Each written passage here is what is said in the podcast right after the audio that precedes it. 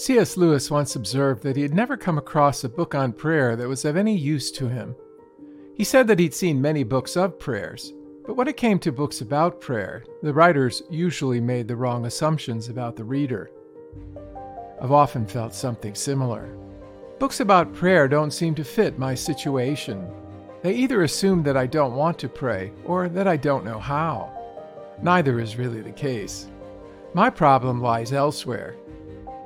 I don't like the way God treats me when I pray.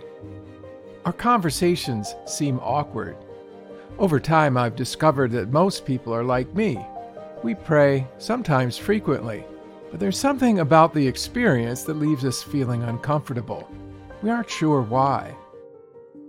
After giving this question thought over many years, it seems to me that many of the problems we have with prayer have nothing to do with motivation or method. They're the sort of problems that we might describe as relational. How do you carry on a conversation with someone who never seems to talk back to you? Why do we feel like God is sometimes unresponsive to our wishes? In my latest book, entitled When God is Silent, I address questions like these and many more. In the end, the secret to prayer is not a matter of method or even motive. The key to prayer is God.